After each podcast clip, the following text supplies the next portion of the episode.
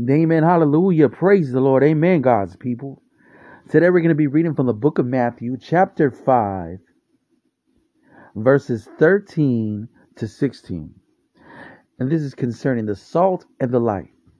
And the word of God reads You are the salt of the earth, but if the salt loses its saltiness, how can it be made salty again? It is no longer good for anything except to be thrown out and trampled underfoot. You are the light of the world. A town built on a hill cannot be hidden. Neither do people light a lamp and put it under a bowl. Instead, they put it on its stand, and it gives light to everyone in the house.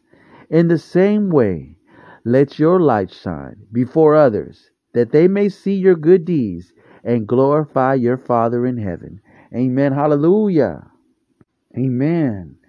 So you see here that we are the salt and the light. Amen. The salt and the light. Now let's take a look at that. Now, salt was a was a very you know, it's a very important commodity in that time, and of course, even now. But salt in that time was strongly used for preserving, you know, preserving food as it was, you know, merchants. You know, it went from different places, and so here we're seeing here outlined in the Word of God that we are to be the salt. We need to preserve the word of God. Amen. Let us be let us be relevant through the word of God. Amen. And not only be relevant, but let us be the light. Let people see when they look at you, brother, when they look at you, sister, that they see the light of Christ glowing inside of you. You know what? I don't know what it is that this brother has. I don't know what it is that this sister has, but they can see the love of Christ just flowing through you you know, through your charismatic nature, through the love that you operate in, because you extend the love of Christ to each and every soul that God places in your path. Amen. Hallelujah. So let us do that. Let us, you know, let your life shine for the honor and the glory of God. Amen. Hallelujah. Let us not be ashamed of the gospel, but let's continue to press on. Let's continue to have that time, that opportunity as it presents ourselves, you know, that we are able to share to one another and to you know fellow believers to non-believers to every person that god places in our path let us stand in the word in agreement as we operate in the love of christ. Amen. Hallelujah.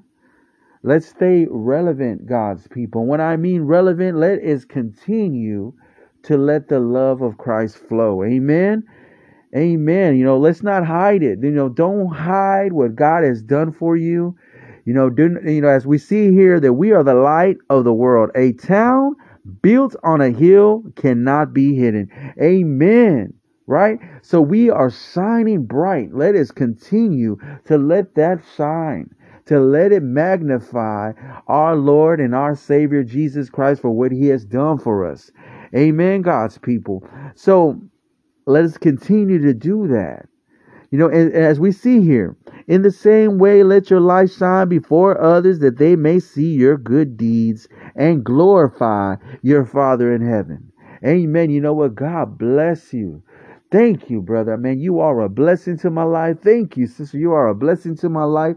Why? Because we're operating in that phileo love and that agape love. You know, we are we are being the salt and the light. Amen.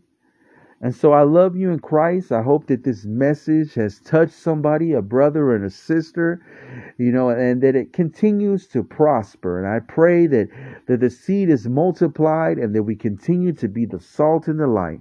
This has been Chaplain Garza, Street Evangelist.